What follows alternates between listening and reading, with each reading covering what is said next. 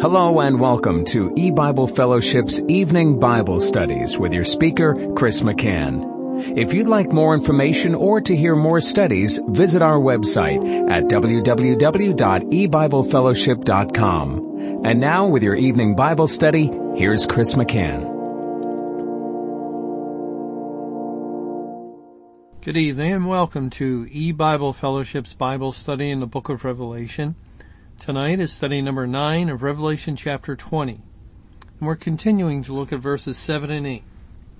And when the thousand years are expired, Satan shall be loosed out of his prison, and shall go out to deceive the nations which are in the four quarters of the earth, Gog and Magog, to gather them together to battle, the number of whom is as the sand of the sea. Well, we uh, were looking at the first part of this verse concerning the loosing of Satan and his renewed ability to deceive the nations. He was able to do that up until the cross for thousands of years, over 11,000 years of Earth's history. But then his uh, deception was constrained by God as the Lord bound him for the thousand years in order to establish the gospel, to establish the word of God in the world. And the word of God was established in the world. The laws of God became um, familiar to mankind, and and as God the Holy Spirit constrain sin in the hearts of men, we found that where the gospel came, there was a respect for Sunday as God's Sabbath day, or there was a respect for the marriage relationship because the Bible established the marriage institution, or there was respect for life. There, there was respect for the commandments of God and it began to reform the barbarians, to reform the heathen people of the world that had the witness um, only prior to that of the sun, moon, and stars as they declared the glory of God. But now came the written word. Now came the word that gave specifics and much more information and whole nations began to be transformed by it and to establish governments that also would uh, in in many ways follow the dictates they had learned from the Bible as the churches came to the nations of the world and brought them out of the darkness into the light. It not necessarily always in salvation because God still saved only a remnant, but he was instructing even the unsaved people on a proper way of living. For instance, it's the Bible that teaches husbands to love their wives. It's the Bible that teaches the wife to submit to her husband and it's the Bible that teaches parents to raise their children with love and care and nurture and admonition of the Lord. And, and the Bible just brought tremendous blessing to the people of the nations. But comes the time of the end. The, the time that the Bible warned about.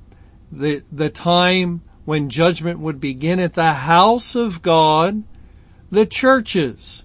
And it was the churches that were instrumental, used by God to establish His law, the Word of God, the Bible, in the nations. And now the churches were fallen away.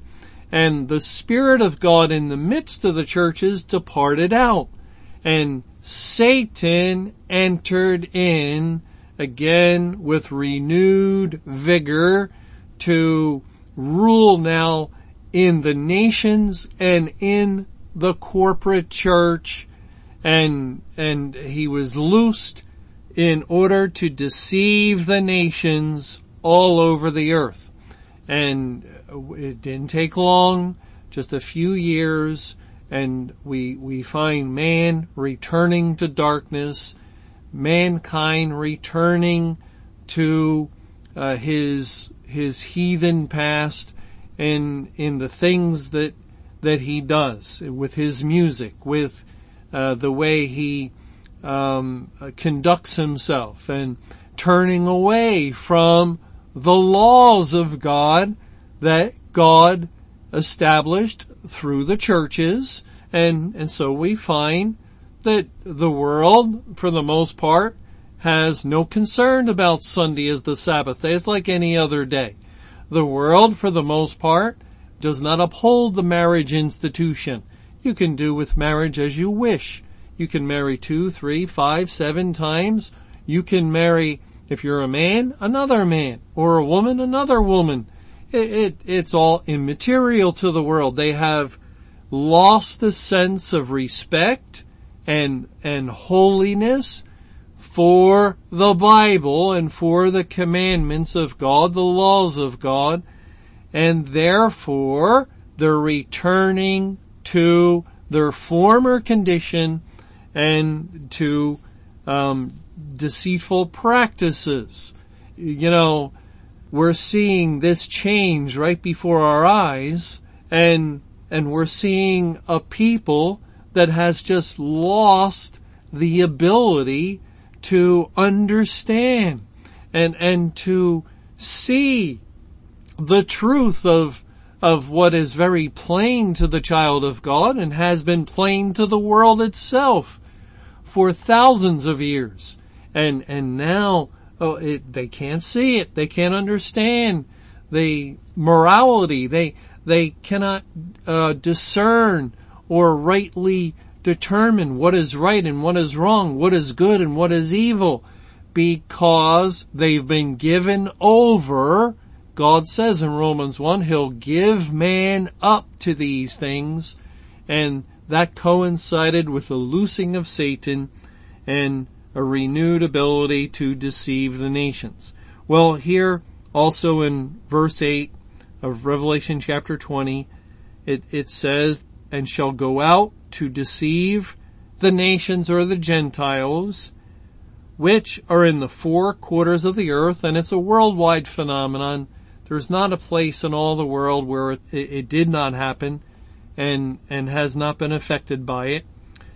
And then it goes on to say Gog and Magog to gather them together to battle, the number of whom is as the sand of the sea. Well, let's take a look at Gog and Magog. And the uh, main place we can read about this is in Ezekiel chapters 38 and 39. Let's go back to Ezekiel chapter 38 and God devotes two whole chapters to Gog and Magog.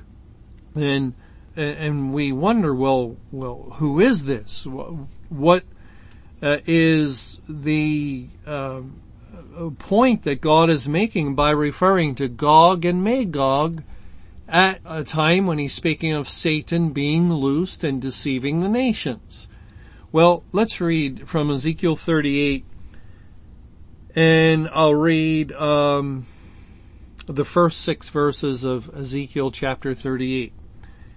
And the word of Jehovah came unto me, saying, Son of man, set thy face against Gog, the land of Magog, the chief prince of Meshech and Tubal, and prophesy against him, and say, Thus saith the Lord Jehovah, Behold, I am against thee, O Gog, the chief prince of Meshech and Tubal, and I will turn thee back, and put hooks into thy jaws, and I will bring thee forth, and all thine army, horses and horsemen, all of them clothed with all sorts of armor, even a great company with bucklers and shields, all of them handling swords.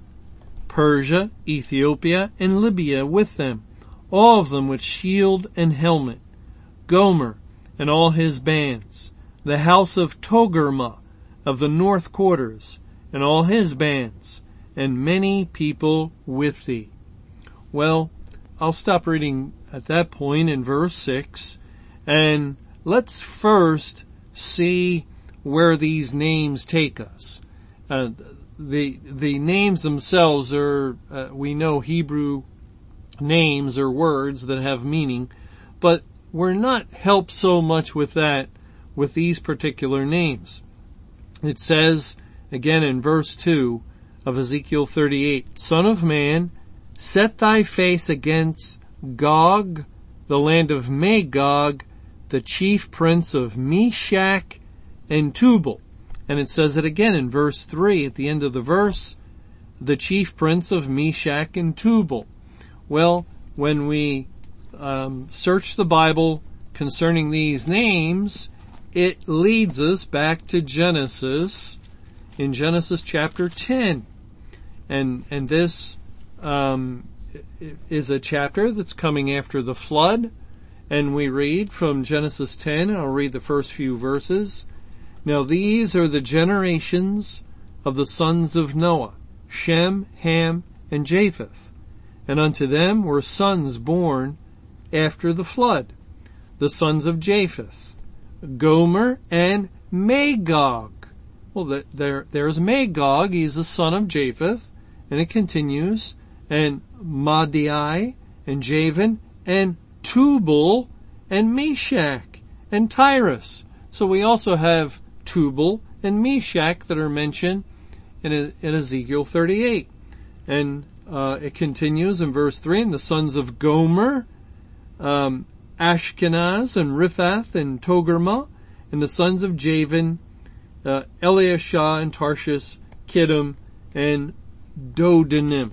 Now, in Ezekiel 38, we also read of Gomer in verse 6.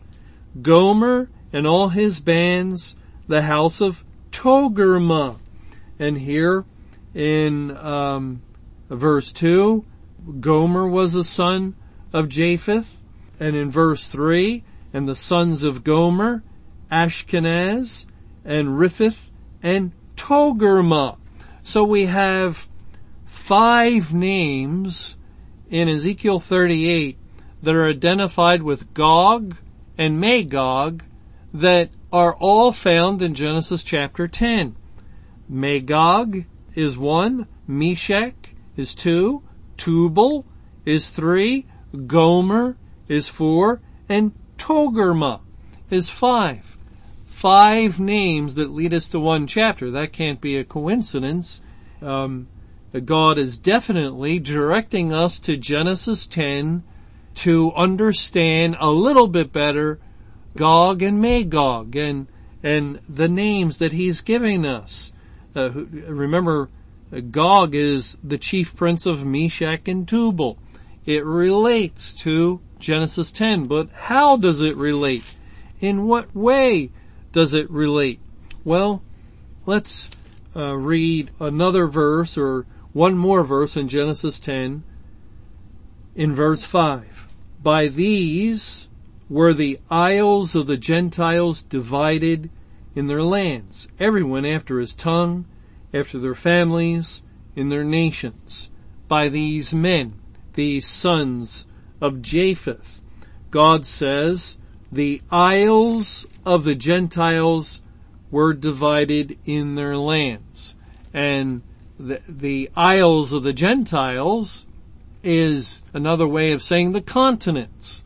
When we read of isles in the Bible, it often points to the continents because a continent is surrounded by water and is just a very large island.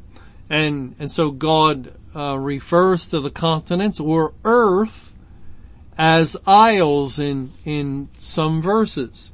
And, and so the isles of the Gentiles is the earth, the, the world itself of the nations was divided by these.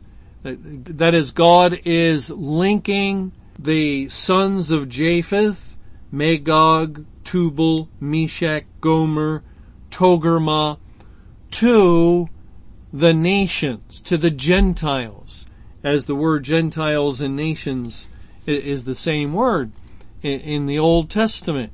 And that is what's in view. Remember in Revelation 20, in the verse we're looking at, I'll go back there quickly. It says in verse 8, and shall go out to deceive the nations or the Gentiles, which are in the four quarters of the earth, Gog and Magog.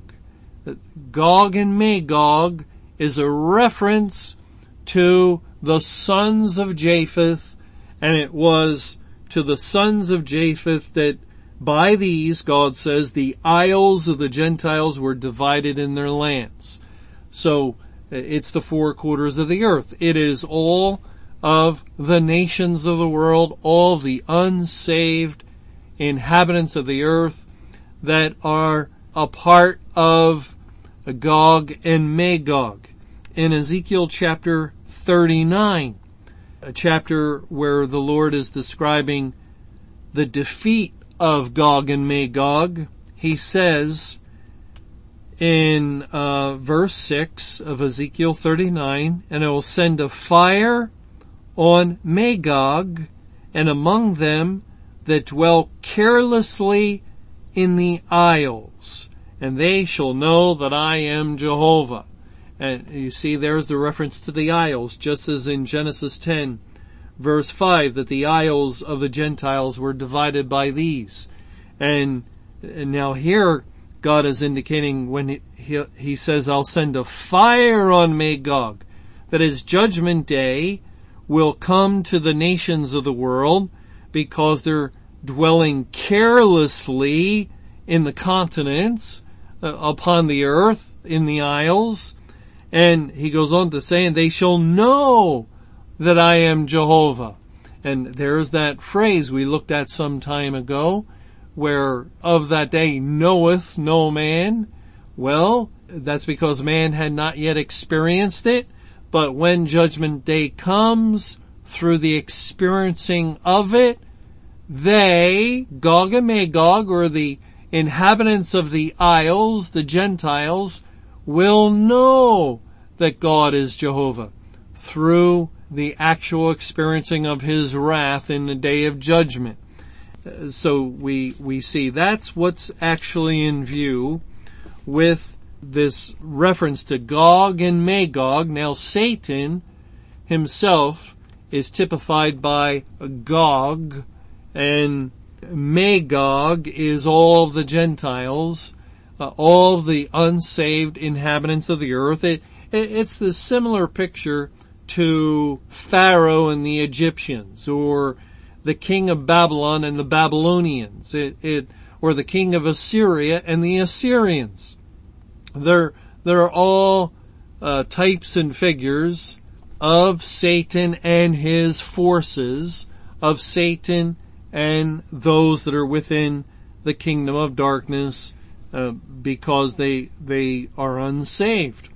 Well, now one other thing I like to look at is in verse 4 of Ezekiel 38.